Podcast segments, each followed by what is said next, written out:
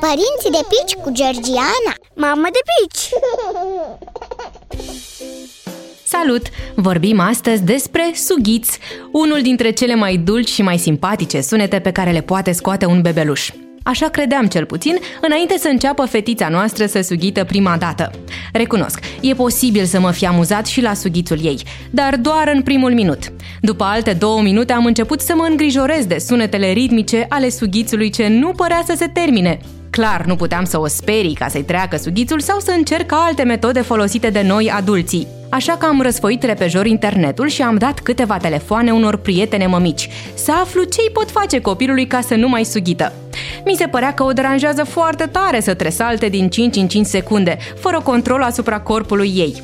Am aflat însă că pentru bebeluși, sughițul nu e chiar atât de neplăcut pe cât credem noi. Este până la urmă o reacție normală a organismului, care nu ar trebui să te îngrijoreze. Vei ajunge chiar să te obișnuiești să-l auzi pe cel mic sughițând, pentru că o va face destul de des în primele luni.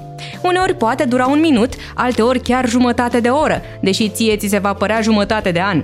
Eu cel puțin ajungeam uneori să uit cum sună liniștea neîntreruptă de sughițuri. Dar îmi adunam puterile și așteptam să treacă, pentru că ăsta e cel mai bun lucru pe care îl poți face atunci când bebe începe să sughită. Eu una apelez la răbdare doar după ce încerc să-i potolesc sughițul cu puțină apă sau lapte. Uneori trece, alteori nu. Pe scurt, sughițul este normal la copiii mici și nu e nevoie să te îngrijorezi. Va deveni tot mai rar. Poți încerca totuși să eviți sughițul în exces, pentru că de el nu vei scăpa complet, asigurându-te că cel mic scoate aerul după fiecare masă. Pe data viitoare!